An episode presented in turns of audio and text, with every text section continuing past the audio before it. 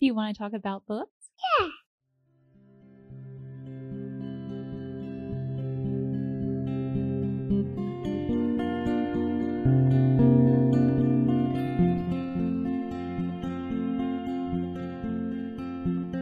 Hello, and welcome to A Well Read Life. This is a place to share stories about good books and the reading life. I'm your host, Beth Jamison. Join me as I meander through my reading journey and discover the books that make up a well read life. Today, I have my friend Olga Pyshnyak Lawrence on the podcast to talk about her book, Out of the Wilderness. Olga is the mother of two precious children Michael, who is a dear friend of my little girl, Maya, and she's married to Chris, a lover of animals, and they have plenty. She is the author of An Everyday Mama Finds a Passionate Life and Living an Empowered Life Personally and Professionally, which you can find on Amazon or in her Etsy shop called Motivated Mama by Olga. She is a creator of an organic aromatherapy skincare line, which I have used and love, a blogger, life coach, and the co creator of an online five week course, the Transform Your Life program. She is a very dear friend of mine, and I loved getting to sit down and talk to her about her book. I hope you enjoy our conversation. Olga, can you give the listeners a quick summary of your book? Sure, Beth, I'd love to. I actually have prepared a log line that I've shared on a website. I don't remember the name of it right now, but it was actually the log line of the month. So that's pretty impressive. That is. so here it is Out of the Wilderness is a Christian fantasy in which hopeless is renamed hopeful during a spiritual journey of tests and adventures where she overcomes monsters and sinister beings while leading her team to victory and her own self discovery of who she truly is in Christ Jesus, a queen with royal blood. Olga, I love that description and thank you so much for reading that out. That would make me want to read it right away. awesome. and I love the how you put the element of the fantasy in there, especially for fans of, of fantasy. I don't do, feature a lot of that on the mm. podcast. It's definitely a good book for those who are fans. To start off, can you share a little bit about the inspiration for the book and your process for writing it? I'd love to hear about behind the scene process. Yeah, I would love to. But to be quite frank, it, it was an unusual process. Um, there might be some people who can relate to it, but I will honestly give credit to the Holy Spirit honestly as as soon as i sat down I, I had no idea where it was going. So it was like a story that was opening up for me that i it was an invitation for me to step into and experience it. So what happened Every time I sat down, I would pray. I would invite the Holy Spirit to just write for me. And honestly, the process was I would just start writing. Uh, whatever that came to my head, I would write and write and write, and I would not stop until I knew it was time to stop. Um, and, you know, I would take, because I had a toddler um, back then, and I, well, kind of have a, well, I, my kids are se- almost seven and almost uh, four. But at that time when I was writing this book, I had one child, uh, and she was about a year year and a half years old, something like that, maybe two tops. And sometimes she'd jump on my back and she would be jumping my, on my back and I'm trying to type away, or I'll take 10 minutes here, 15 minutes there. And there were honestly times in the night when I would wake up and I was driven. I like I knew I had to write, and I would sit down and I would write for hours. But this was great, you know, to have that time that was uninterrupted. I mean, I was tired during the day, but God knew that things had to be done. And it would have been easy to say, hey, you know, a mother of a small child, don't do a better time. But it was that season for me. I knew I had to get it out. I knew that book had to get out. And I just wanted to be a faithful steward of that book, of that story. And I did not want to bury any of my talents that God had given me. Uh, so it's kind of unconventional. I will give credit to the Holy Spirit. It was Holy Spirit's uh, story. I was just like the vessel, the tool. I just wrote it out. Okay, I, love that you said that about good stewardship because that's something that I've been convicted of lately is being a good steward of the gift that God has given me and especially the time that I have to work on this podcast to really make sure that I am being a good steward of that.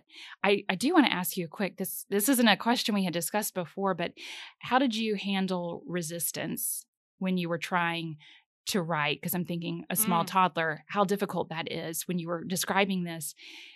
Did you have a lot of resistance and how did you handle that, if you don't mind sharing?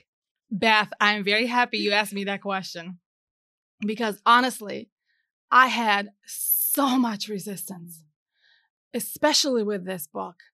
I had so much resistance even in my marriage. Um, there was just such pushback on so many things, my interpersonal relationships, uh, issues between my me and my husband. There's just so many things. And the thing that helped helped me get through this, I just kept saying in my head that this must be an important book. This must be an important story for me to have such uh, spiritual warfare. And I would recognize it as spiritual warfare. I knew that something was fighting me and uh, people around me were behaving different ways and things around me were behaving in different ways. So I, the only thing I could really do was uh, I had to follow through, trust God that He knew what He was doing, listen to the Holy Spirit, and I prayed. I prayed, and if you're familiar with spiritual warfare, you pray to evict those spirits, to cancel their assignments, etc., etc. I just severed those connections from those evil things and evil entities. And whenever I prayed, things would be better. They would let mm-hmm. up. But those, you know, little suckers, they they do come back after a time. So you just have to constantly pray, be vigilant. I noticed that whenever I wouldn't be vigilant, when I felt like oh, things are calm, things are okay for a while, out of the blue, things would pop up. And then I'll be like, what is going on? You know, I'm having a crazy day. Everything is going wrong. That I'm like, oh my gosh, I haven't prayed about this for a while. I haven't been standing on guard for a while. Lots and lots of warfare, but you know, if it's God's work, you will experience warfare. So just be prepared and just trust that God loves you so much, He'll help you get through it, no matter how dark it looks. And I, it sometimes looked pretty dark. I'm not gonna lie, but I had to be obedient.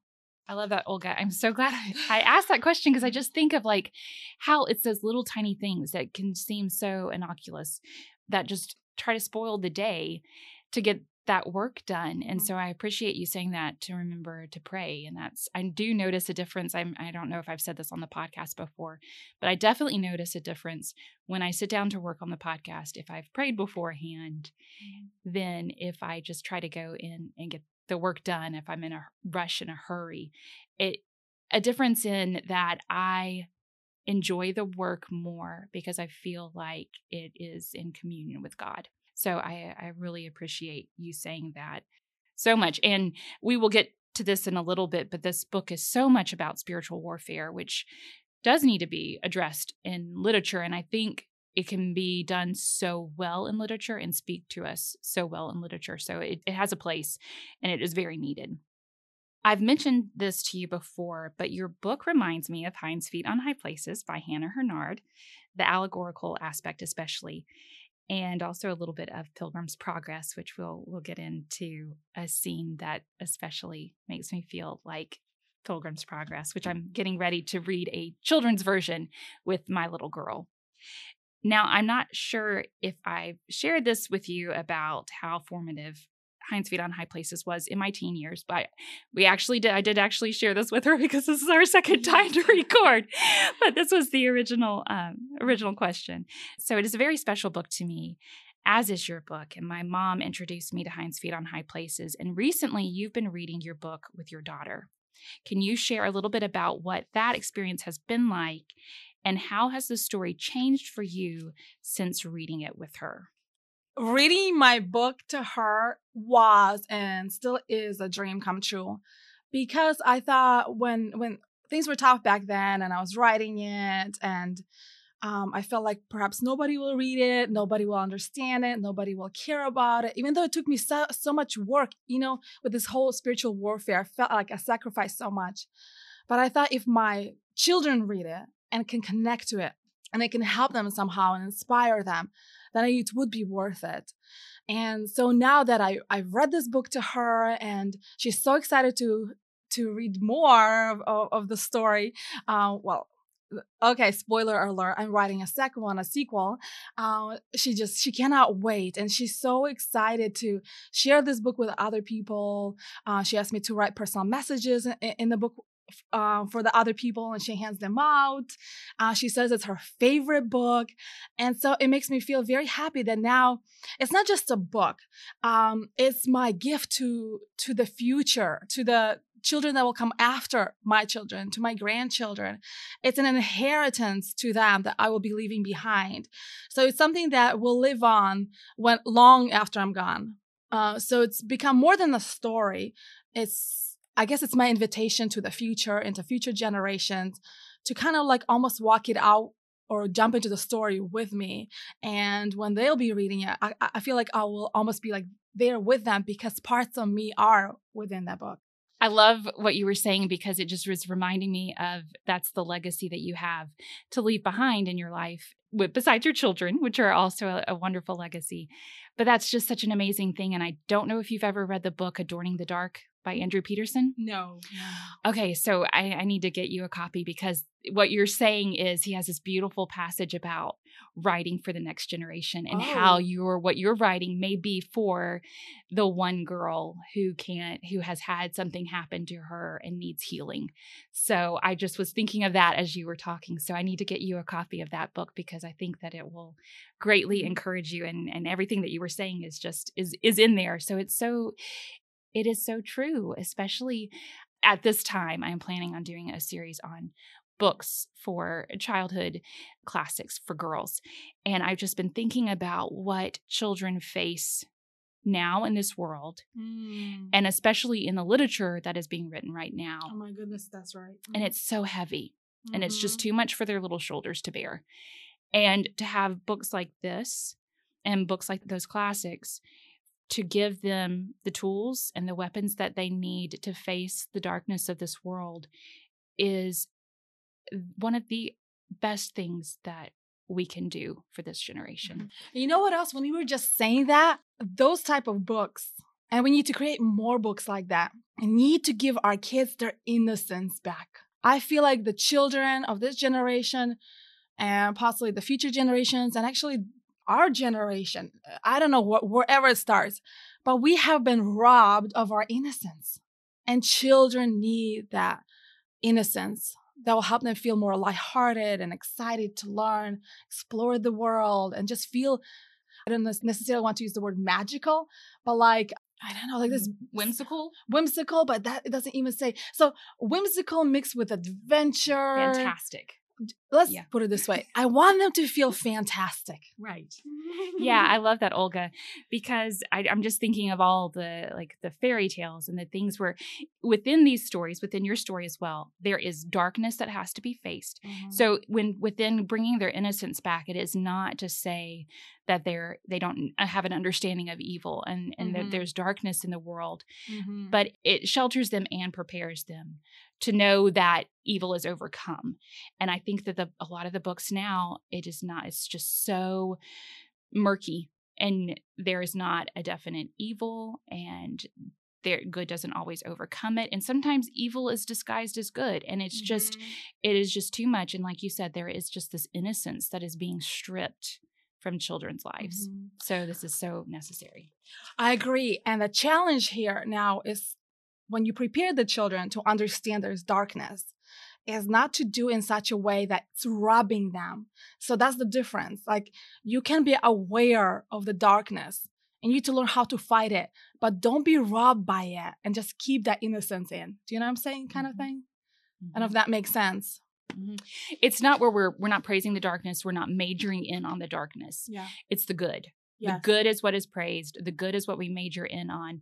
And so that's I think the big difference is that a lot of the books now it is glorifying the darkness. glorifying mm-hmm. darkness. And it is just steeped in it. Mm-hmm. Whereas you just think of your story and a lot of fairy tales where it might start mm-hmm. off in a in a dark way, but light is brought in and they're longing for the light. Mm-hmm. There is the mm-hmm. desire for it. Whereas, like the stuff that we're talking about, there is not a desire to get out of this darkness. Yeah, they normalize it and actually make it cool. Like the mm-hmm. vampires and being wanting to be like a vampire or witches. Warlocks. Which yeah, I know. I'm I am like very much uh very much with the whole vampire thing is that we do understand that vampires are a type of antichrist. Mm-hmm. The way that they have like the communion, uh, this Mhm. twisted communion of feast to have drinking their blood. Yeah. So that's like I'm like let's not Yeah. let's not hold those up as uh as as heroes in Yeah. our world. Ugh. And we've been talking about this, but a couple of major themes in the book are the reality of spiritual warfare and spiritual growth, which is also important for fighting that darkness and equipping children. Let's talk about why both are so important to clu- include in literature. I've just kind of said some Yeah, of that Yeah. and why it was important for you to have them as central parts of your story. Well, um, let's let me just start it off like this. This book is a symbolic representation of my very own experience. It showed what I went through in the past, what was going on in the present, and prophesied many experiences I would have to go through in the future.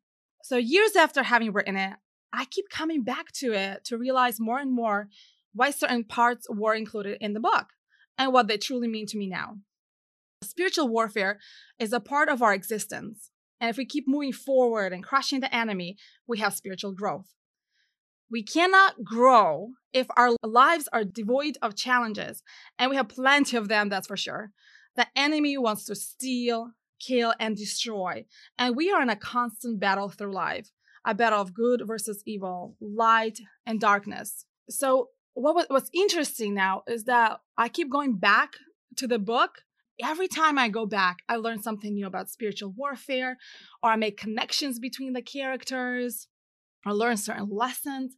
It's it's like a living book for me. Mm. And even uh, we'll get to certain parts uh, in this interview a little later, but even certain things that I was reading about up about a certain question that you have later, there's some things that are just opening up to me again yesterday for the first time.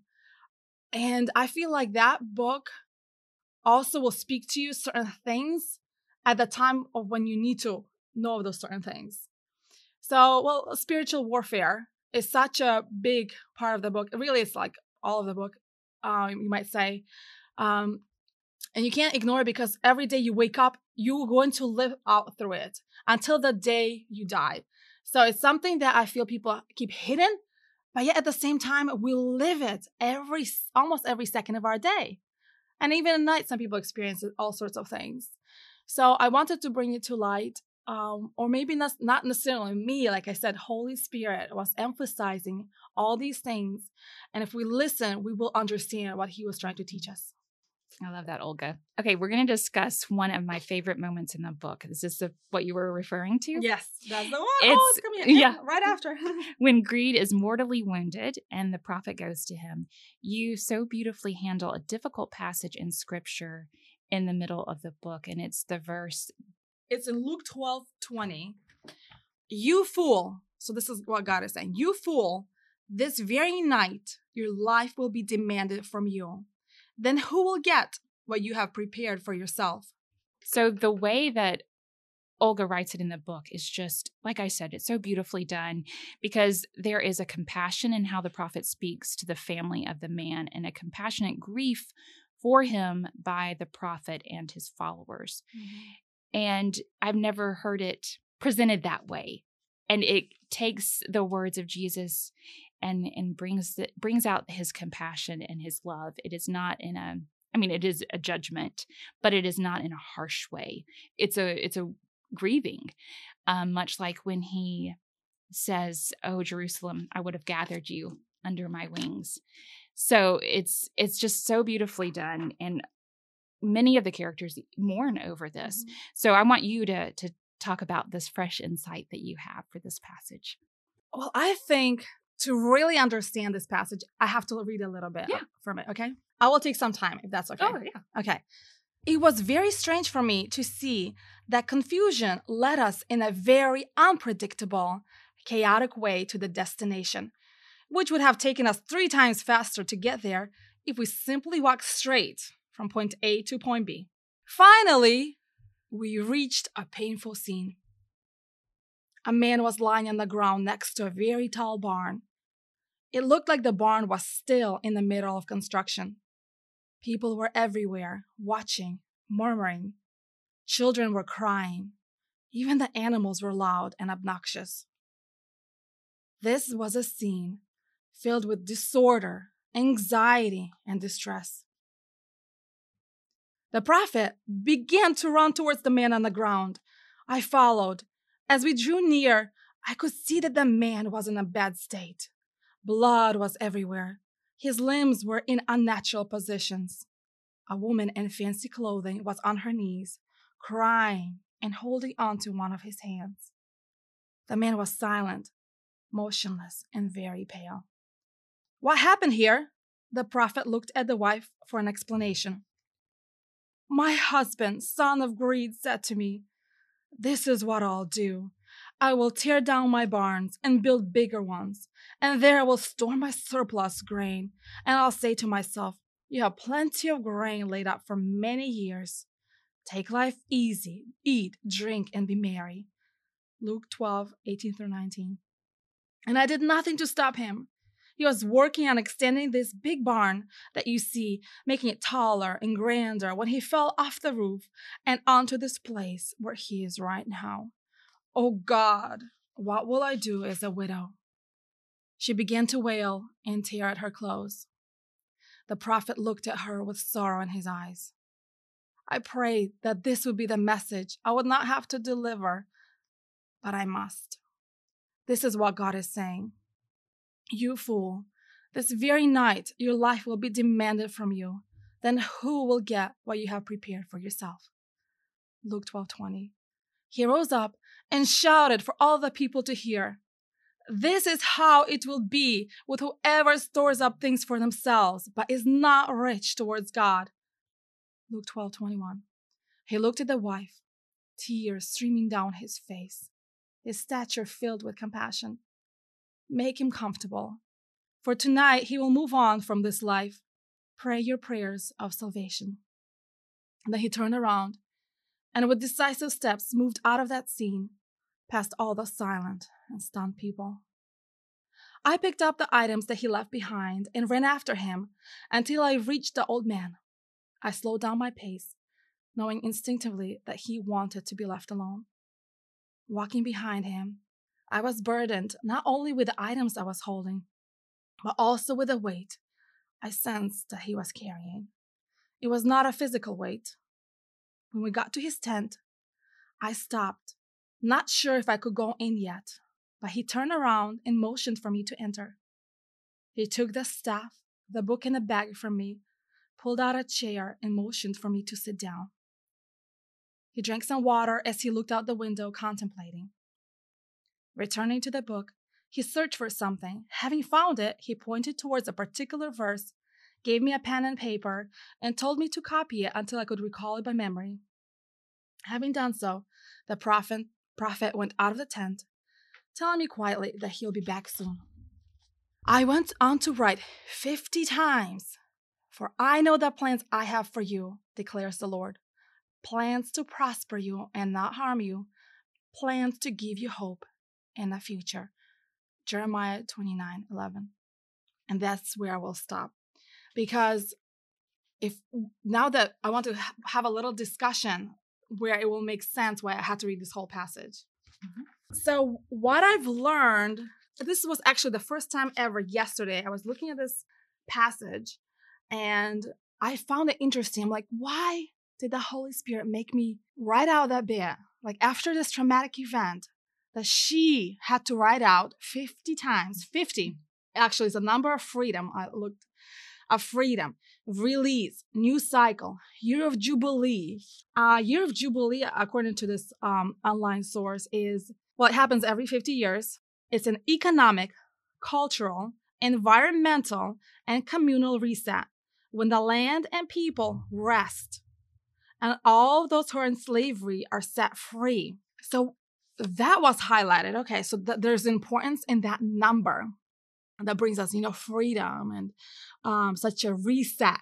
And I think we need to reset our minds to look at prosperity and future and wealth, abundance.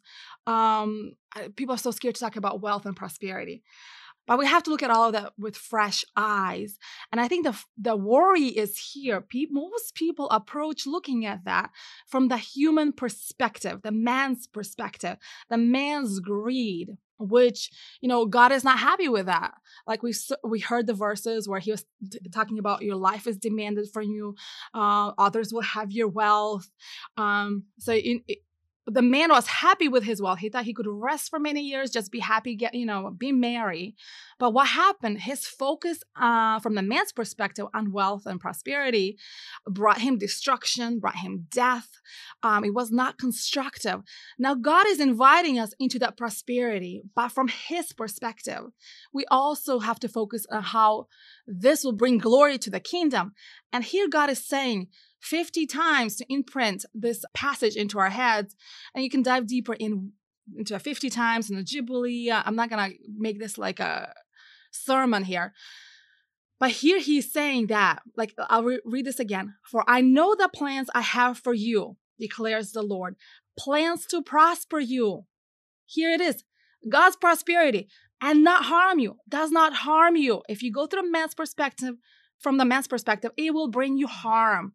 Now, in God has this, it continues on plans to give you hope in the future. So God's prosperity gives us life, hope, future. It's building up. So I think, and I just found amazing. Like I've never put those two and two together before, but again, reading this, it's hit me. What's the connection? Why was it important for the prophet to tell hopeful, do this, imprint that, imprint that in your mind? He was teaching her a lesson prosperity is not harmful. But if you approach it through a man's vision, it will bring you death and destruction. But if you approach it through God's plans for you, it brings about hope, future, and a blessing to the kingdom. I'm so glad that you read that passage and I love that I love that. I think it's such a wonderful distinction how you brought that out of the difference between man's prosperity and God's prosperity because that can get so murky. Mm-hmm. And that mm-hmm. just so, it's so clarifying mm-hmm. and so beautifully done. Thank you for sharing that with us. Thank you for listening. um, I also want to talk about the part where they go to the giant of false humility mm-hmm. and where Destiny, one of the followers of Hopeful, yes, and I want to read a section of that mm-hmm. and then we can talk about mm-hmm. a little bit about that and also what your favorite part was to write in the book. This reminds me so much of Pilgrim's Progress. It's so reminiscent. It's so it's just lovely. But they have come to this the city and it's very gray and there is a man called the giant of false humility. So slowly hopeful hopeful, not hopeless, mm-hmm. hopeful's followers start not falling away, but they start being misled misled by this giant of false humility. So I'm going to read a section from this. The land was dusty and gray. There was no color. I encountered Destiny, a beautiful woman from my team, who was sitting upon a stool, motionless, holding onto a bit of thread and ra- ragged fabric. She seemed to be going gray as well. The color within her seemed to be flickering and slowly going out. She sat there motionless. I cried out to her, ran and hugged her dusty body. She didn't respond, but only looked at me with dry and empty eyes. Her face was so beautiful and full of promise, but even as I looked upon her countenance, I could see dust settling in between every crevice, making her look older and older and more and more weary. I asked her to please come with me, but she refused. As if on autopilot, she got up, proceeded to tell me that she was busy and that she was needed here walked into an alley, and sat down on the ground, continuing to stitch something into the ragged fabric. I became aware of the many more women lining the sides of the alley, seeming to stitch onto their ragged fabrics in unison. The alley was gray, dank, and cold. Stone walls brought no comfort to their ramrod backs. Everything about them seemed so full of empty purpose. I found a few more of my women there, but they were already gone too. I proceeded fervently to search the rest of the city to find my men. They were doing all the right chores, splitting wood, cutting grass, setting up and breaking down buildings and storehouses over and over again. They worked so hard, all doing the same work, no one standing out, gray and lonely amidst so many. I couldn't talk to them over the noise they were constantly generating. I walked away, pained and broken. Finding a wisp of a tree by the side of the road, I sat down under it. That is where my emotions finally caught up with me. I cried my heart out. War did not take them out. Starvation didn't have its hold on them. Hard work and weariness was a small threat. My people were ready for anything that came hard at them. But in this land of false humility, they succumbed to its spirit so easily, so quickly. so seamlessly. Wow. And I found that so amazing when you were reading it. I was getting fresh perspective. Oh, I can't wait to hear it. well, it just was interesting, like to see that women, okay, mm. there's, I remember writing about, you know, the parts mm-hmm. for the mm-hmm. women, the men, but like the focus on what the women are doing and the focus on what the man is doing, the roles as well. Um, I don't know, it made me feel so for whatever reasons, particular, maybe, maybe because I'm a woman, made me feel so sad when you were reading about the women. Mm-hmm. All these women lost in these little things with a sense of false humility. And we've lost, I think, generations, and of course the men too, but it's mm-hmm. particularly right now, it's it's uh, resonating with me so much. Because when I grew up, women were like second class citizens.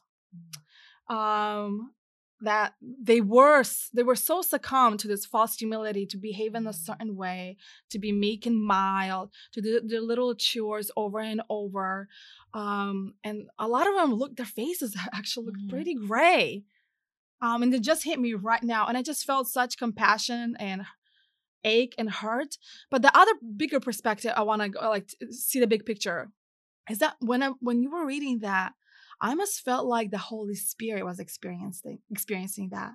Like he's mm-hmm. coming in and he's trying to say, speak to us mm-hmm. and wake us up to the women, to the men, but they're so caught up in being so loud that they cannot hear. And now I'm remembering the passage from the Bible, like, be still and know that I'm God. Mm-hmm. How often do we do that? Mm-hmm. You know? So it's almost, I felt like there's the Holy Spirit ex- explaining or sharing his experience mm-hmm. with what it is like to communicate with men and women on a daily basis. There isn't much. And he keeps coming back and he wants to mm-hmm. speak. He wants to give us fresh insight and life and life with abundance. Mm-hmm. But yet we're so scared to go outside the norm that we'd rather be safe in this little thing. You know, my humility comes from like not standing out, to be as unnoticeable um, and just constantly do so task oriented and that also again brings me forth the other thought you know of mary and martha like one knew when to slow down and just sit at jesus's feet but martha was so task oriented like she resented mary. And she wanted to be like mary. But she was so caught up in this false humility of like i have to do i have to perform i have to represent you know um, i have to do all these things. And i don't know just when you're reading that this perspective came forth. Like i haven't really thought about it so much but now there's so much to go in and jump in again for me to even process when i was reading it i kept thinking of toil and I think it's fresh on my mind after reading The Yearling. Mm-hmm. But these women are toiling. There's no beauty. And I, I think uh, that's something that is always close to my heart is how God brings beauty into our lives. It isn't gray. So it, this is outside of Him to not have that, that beauty. They're toiling with rags. And He doesn't give us rags and He doesn't have us to toil. Mm. So I just I I just love that you bring that out as difficult as this mm-hmm. is but you bring that out to remind us and how easy it is to succumb to this mm-hmm. how how those eh, how it's like the frog in the pot of boiling water mm-hmm. how we mm-hmm. don't even realize what's happening but how these things are important these we have tasks we have to do every mm-hmm. day. we mm-hmm. have menial tasks but that there can be beauty and joy in that. I don't know if you've ever read the book Practicing the Presence of God by Brother Lawrence. Mm. I have mm. not, but I want to. I've heard of that. A yes, friend of mine was yes. talking about it, and I know that he he was very good about praising God and, and within the menial task. Yeah, like washing dishes. Right, like- washing dishes. But there's that difference. There was that joy. There's yeah. that that beauty and that color that comes with that. It's not playing with rags. Yeah, no, I feel you. I went through phases in my life where I would be intentional about experiencing God in like doing laundry or cleaning. And I need to get back to that again because mm-hmm. that was beautiful and it's kind of like fun and you're connecting and there's this relationship going. But also I'll go back what also another thing that hit me. Um and this expectation for certain groups. Like the women were doing the quiet tasks. They were supposed to make no noise, right? And the men were being super loud. I don't know, just something to be gleaned from that as well. Like the mm-hmm. expectation like you gotta mm-hmm. make lots of noise, and they're mm-hmm. making lots of noise, but they weren't really doing anything. And women were being so quiet and they're just constantly doing and doing, but again, meaningless as Mhm. well in that instance. Yeah, and in both instances, they're being kept from Their destiny. they're getting being kept from their destiny. They're being kept from and from God yes. because you can be too loud and you can't hear Him, but you can be so consumed Mhm. with the Little things. the little things that you can't hear Him even Yeah. in the quiet. So I think that is just again, Mhm. Olga, so beautifully done. I am curious, Yes. what was your favorite part to write in the book? Do you have a favorite? Do you can you share favorite that? part of the book. Oh goodness, um, I gotta think about it. Okay, okay. The favorite parts were when she was trying to lead people. Mm. I think because I learned from that, like, and I have this thing in me that I always was like a leader growing up. Like I knew there was something in me, uh, but again, the false humility that I grew up in, very fundamental, uh, Pentecostal upbringing, super fundamental. I mean, looking back, and I love, I love the Holy Spirit, speaking in tongues, everything, but that was like that upbringing was. You would define it, and I hate to say Stifling. like, stifling, but like it was a cult. Mm. Mhm. I'll be frank, it was a cult. It separated families, separated Mm. children from the parents. Like parents were so scared to lose uh Mm. face. Mm. Uh so they'd rather separate from the kids. It- yeah, it, it was it was pretty horrible. So back to a question. I always knew knew that there was something in me, and because I was a leader, I asked questions and I, I suffered for it. Um, and so when I see her learning to step into that leadership role and how people respond to her, some appreciate it, some like it, dislike it, whatever, and the challenges that come with it, um, that really resonated with me. And then like the her compassion for the people resonated with me. I've struggled with that before, where I wanted to help, but I people refused the help or didn't want to see it. Yes, so those are the parts, and I think the parts when there's this breakthrough and she's helping freeing people. That's like the joy that I feel when there's I feel people have become liberated in some way. That makes it all uh, basically kind of like the reason for my existence. So those are the parts where I see her dealing with conflict, like leadership role, and figuring out figuring out how to deal with it and how to even though she doesn't want to or it's too hard, but she keeps going. Um, those are the parts I think that really resonate with me. I mean, I loved everything, but those are the parts where like, wow, there's a challenge. What is what's going to happen next? Because like I like I said, I wrote this with the Holy Spirit. I did not know what was going to happen next. And those are the parts from like the discovery part. Oh, this is happening. Those discovery moments. Oh, this is where it went. Those are my favorite parts, like surprises in the book. I also thought of your daughter when you're talking about the the leadership. Your Mhm. your little girl is definitely a leader, which I'm going to get to. I also t- told you months back how the character Joy in the book, which we haven't talked much Yes. about, but she is a delightful character, a little girl that appears to hopeful, and she's just this um, bolsters her to be able to face the trials that she will face. But I was saying how this little girl reminds me of Olga's daughter. Mhm. And Mhm. so we've been discussing that. And did you have her in mind when you wrote the character? And what do you think about the parallels between your little girl and Joy? Mhm. Well, I absolutely, I absolutely agree. Uh, no, she wasn't in my mind as a representation of Maya when I was writing the story, uh, but definitely when I was reading the book to her, that was the moment. Uh, I did think that Joy was very much a picture of Maya. Even their ages are similar at the moment, and I'm very curious to see how this character develops in the follow-up books to see if maybe there's something prophetic there, a prophetic connection. Well, I have a slight suspicion, but we'll have to wait and see. Okay. And so does Maya see herself as Joy? Uh, I think she connects to Joy because Mm. she kind of represents her. She looks like her. She's that age. But I would say she sees herself more as hopeful. Yes. Uh, I think she connects to the leader role and to overcoming challenges, um, to going forward, even though things are hard.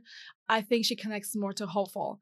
And I'm curious to see uh, in the future how I do believe Joy does have connection to Maya and represents her in some ways. Mhm. And I want to see that development. Maybe there's a prophetic function there somewhere. Uh, but at the moment, Joy's is a wonderful, happy occasion every time she pops up in the book. But I think Maya connects the most to the leader that Hopeful is. But we'll see. I do believe Joy is a parallel to Maya in real life. So I'm curious to see Mm. how that unfolds. Yes, I was I have said to Olga before that when I read the book, I see Maya as Joy because Mhm. that's just it's just her little character, but I can see the her as hopeful as well because she is that leader.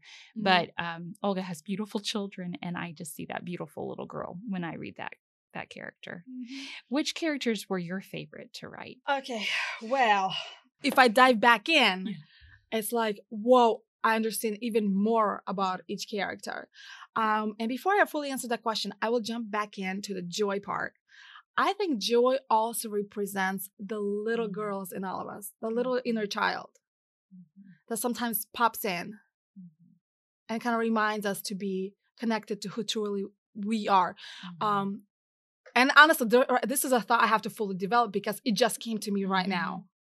Mhm. So it's that little inner being of us that we need to Mhm. nourish and protect and wants to hold our hand through life, you know? Mhm. Mhm. The little child. What do you think about that? I think that's so. I think that's so sweet. Is that whole idea of that of returning to that that innocence? How God is able to redeem that in us and and make it where we can remember those, go back to those times of innocence, and without a lot of the complication that arises as we Yeah. mature. And I think that innocence as well, like we often think innocence versus darkness or like Mm. evil, horrible things. But innocence, I remember growing up, I thought the world was my oyster. Mhm. I could do anything. Like Mhm. whatever my goal, my dream was, you know, I would achieve it. Until, of Mhm. course, my family and everybody told me that was not going to happen. but like, I always believed I could do things, you know, I always believed things were possible. Mhm. That That's the innocence is what we need to focus on Mhm. and nurture in our children.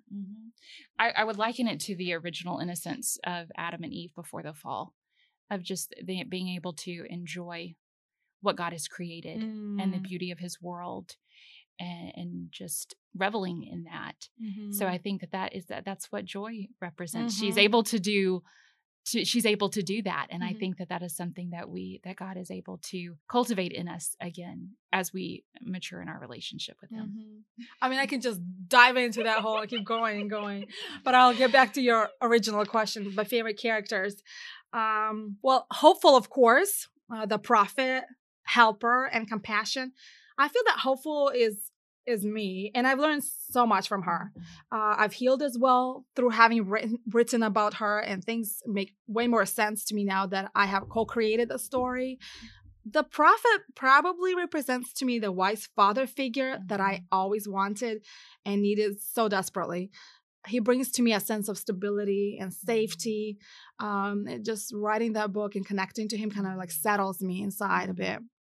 Um, I love helper who limps, as I find it interesting that usually the people that help others often are the ones having gone through tough times or are going through tough times. They have compassion for others, ergo, the close relationship between helper and compassion. Uh, another character that I said I love. She's now an old woman, describes herself as not being much to look at, but having been quite a looker in days gone by, which I love. That's something like we can dive in deep and also we need to bring to the forefront this compassion that we've lost for Mhm. others. Mhm. Mhm. Um, I love mirth as well. Um, she just brings a little bit of mirth and a little bit of exuberance, and she she's not afraid to chuckle and have a happy time. You know, make light of things. What I found very interesting, and again, like looking back yesterday or you know the book, um, the relationships between the characters they have symbolic meaning, and so if we we need to look at like why you know helper loves being so much with compassion or why is Mhm. mirth the the sister of helper Mhm. you know it's like with compassion comes this help you know Mhm. you're um you want to i mean you want to give help when you have Mhm. that and i find it that when you're helpful and Mhm. compassionate there's this level of mirth in you there's joy that bubbles up right in giving back and Mhm. uh so there's these things that come together that need to be uh i think more understood within the book. Mm. I love that, Olga. Oh, so many gems in that.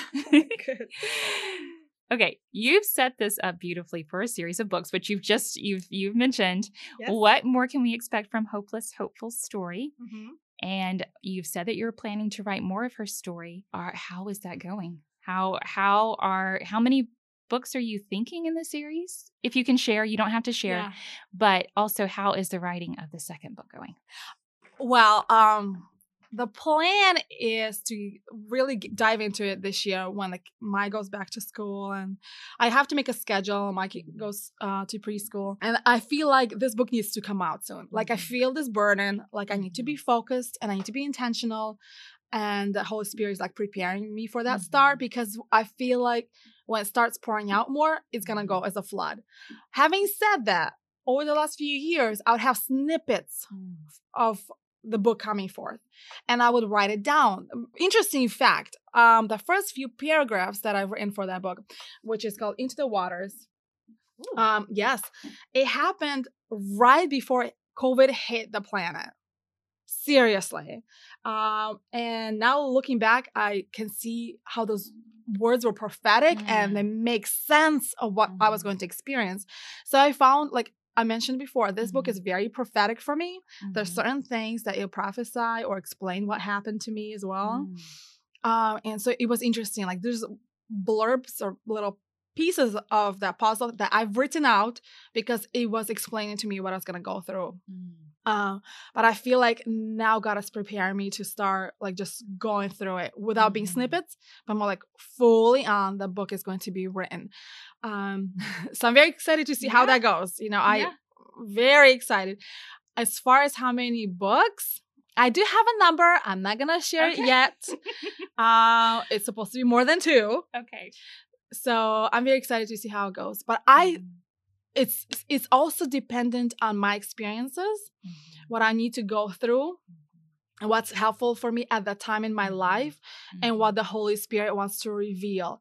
So I could have easily just sat down and made I made something up, but this is not the point. I want that book to be given to me, the story to come out and become like alive, which Mhm. that book for me feels like the first one feels like it's just alive, you Mhm. know, because I Mhm. didn't really do it. I was just the channel for it. hmm Um, I just, you know, how close this is to my heart, how you're speaking about stories and how God speaks to us through stories. I just, I love that because I have, I have had that happen in my life so much. And it, I mean, it still does. I'm, I'm reading Pollyanna right now. I know that this is a, a love of yours as well. Yes. And oh my goodness, there's just, I mean, this is a children's book, but there's so much insight into it. And I love how God can speak to us through stories. It, it just, there's something about that tie that He is able to do so beautifully. Stories have so much power. So thank you, Mhm. Olga, for writing one of the good stories. You're welcome. But I have to also mention for the audience sake, um, just a little uh, funny little bit, a, a fact. My sister, Pollyanna, was named Pollyanna because of that story. My mom was pregnant and she had small kids, so she couldn't really read. So she would listen to that story on tape back then. It was on tape. Mm-hmm. Off and on, off and on, off and on. She just loved that story so much. So she called her baby girl Pollyanna. oh, I love that, Olga. Have you read Pollyanna Yes. recently?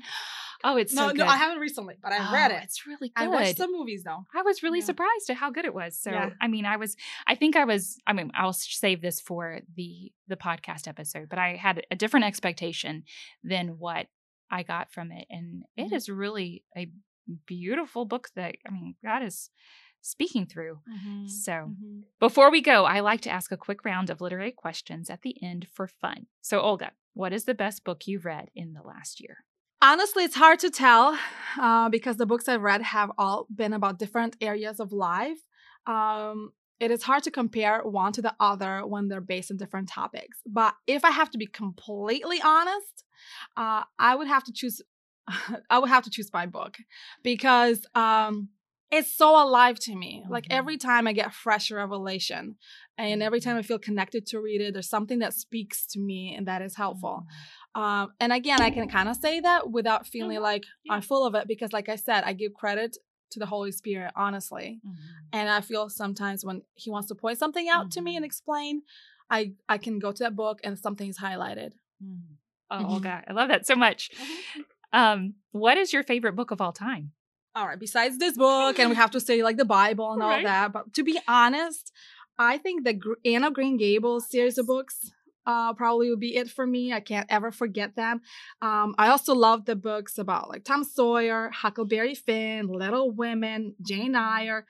I think the classics of the days past have a special place in my heart. Mm-hmm. Um, it's probably also because there's that innocence we talk Mhm. about, this Mhm. beauty of being like a child, Mhm. um, seeing the world from that Mhm. perspective.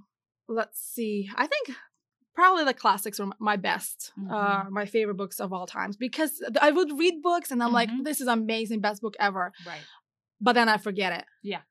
So the books that are the best and favorite are the ones you remember. Yeah. They stay with you. So Yes. did you get to read Anne of Green Gables while you were on vacation? I was reading. I'm not. I'm not done. Okay. I haven't. I But haven't. I will be once we're ready to talk about Okay, it. I will good. definitely be ready. Okay. I started taking notes and things. Oh, good. Yeah, I was like writing notes. Oh, I was so good. about some of the my favorite quotes. Oh, Yeah. Oh, okay. I cannot wait. Oh, I'm so excited. What is a book you haven't read but have always meant to read? Well, that's easy. the Art of War by Sun Tzu. I purchased it, but haven't gotten to it yet. It's on my table with other books I'm reading.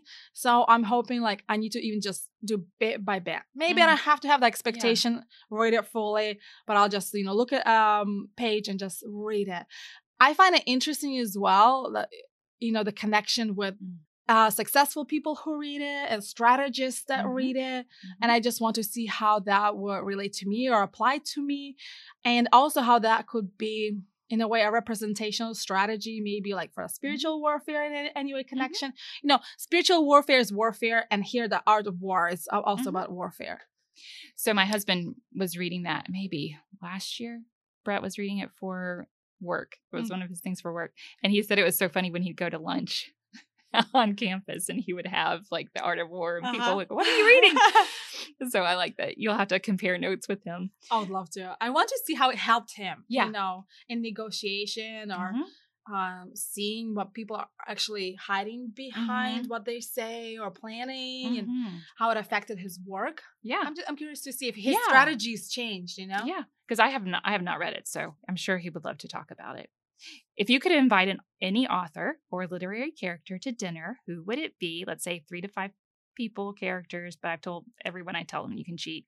And what would you serve? Mm, Okay, so these are all ladies. Oh. Lady number one, Lucy Maud Montgomery, Yes. the author of Anne of Green Gables, Yes. which came out in 1908. Yep, long time ago. yes. She was a Canadian author.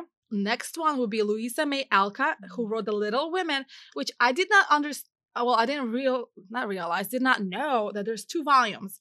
So the first one came out in 1868 and the second one in 1869. Yep. Uh, she was an American author. Yeah. Now, uh, English author from England, next one, Charlotte Bronte, Jane Eyre, which Mm-hmm. came out in 1847. I think I would have to make it a potluck dinner, as I would love to taste their favorite dishes. Yep. As for me, I would serve borscht, a big part of my Ukrainian heritage. I may even make homemade ice cream Oh. How they may have made it back in the day. I've done that a few times already with my daughter, uh, which is basically if you're interested, like you take two bags, one is a big bag, one is a small bag, like plastic bags, like sandwich bags or quart bags. So the big bag, you'd have it with ice and sea salt. And the small one that you'd put later into the big bag, in that smaller bag, you'd have milk, sugar, and like flavoring like vanilla. So you put the smaller bag, make sure it's sealed off, into the bigger bag with all the ice and salt, and you shake it. I don't know, five to ten minutes. You'll see when it starts becoming like ice cream, then then you're done. There you go, easy peasy. Olga, that's making me so hungry because I love borscht. And I, I mean, because I love beets, but also the Uh-huh. ice cream. When you were talking about it, uh-huh. there's this farm I want to oh, I want to go to. It's Uh-huh. I think it's near Social Circle, so we'll have to go together and take oh my the gosh, kids. yes, let's do it. But they have raw milk, Oh wow, and I've had so it. Like, so you know, um, Coffee Camper in Monroe, they they use it.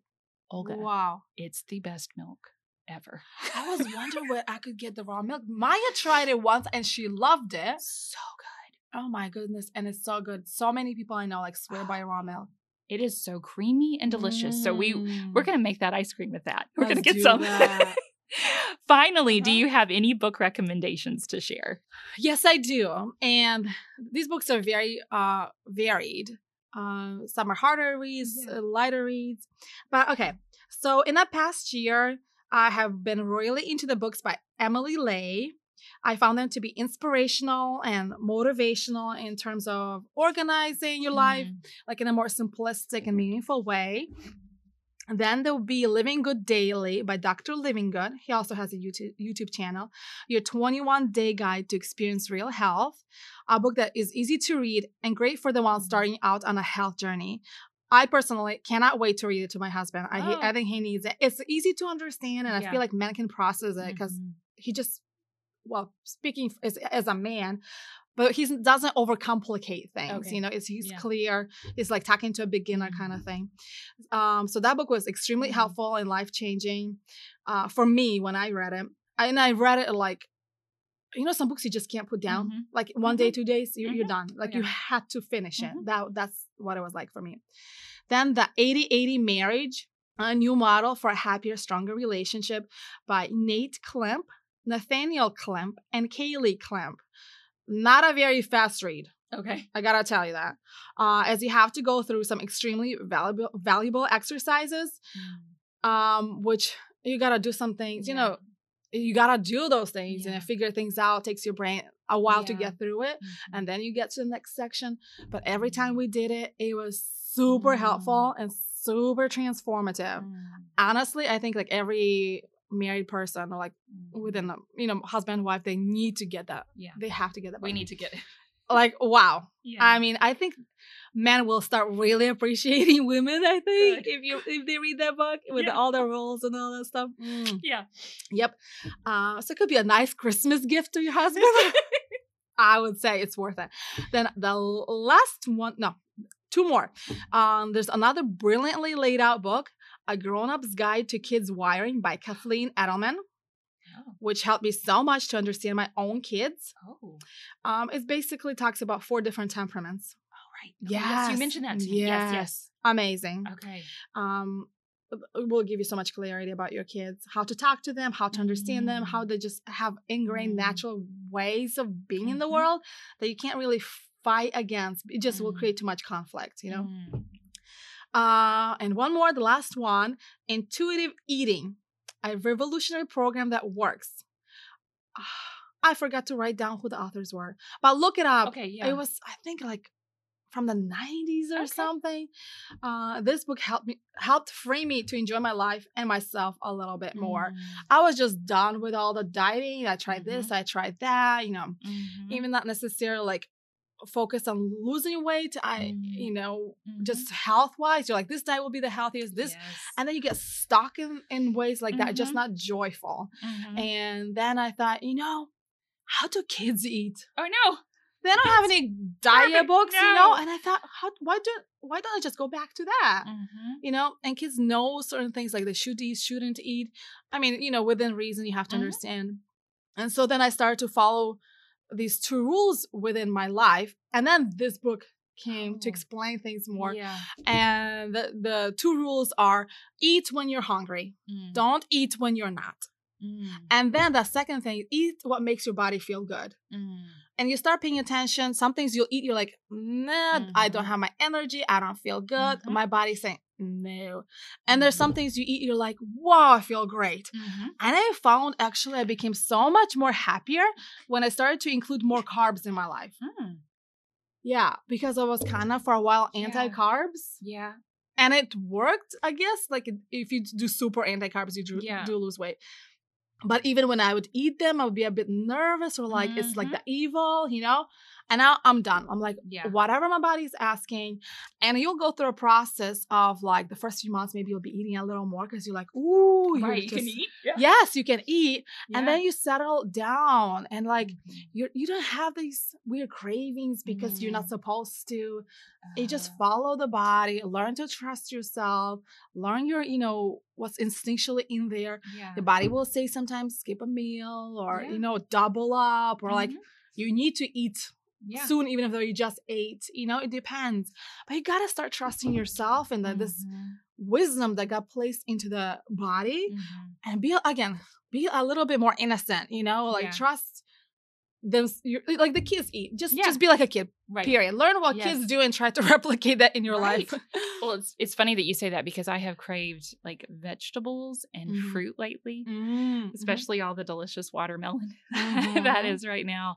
So I I know that I for like there's like a couple of weeks there's like if I don't have watermelon I don't know what I'm gonna do. So I Mm. love I love that you brought that out. Mhm. Olga, thank you again so much for being here and doing this a second time. I Mm-hmm. always enjoy our conversations. I, for you, those of you who don't know, I Olga lives very near me and she's a very dear friend, so I get to see her on a very regular basis, and I am very blessed by that. And I have loved having you on the show the second time Yep. as well as the first time. So thank you again so much. Oh, you are so welcome. It's my pleasure. I love doing it and I want to do more. Good. Period. I'm so glad. I'm so glad.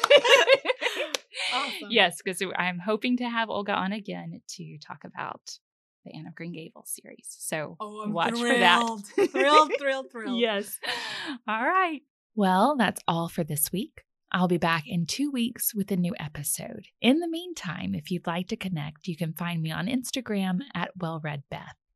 And if you've enjoyed today's episode and the podcast in general, would you consider leaving a rating or review? It's just a small way you can help other people find the podcast.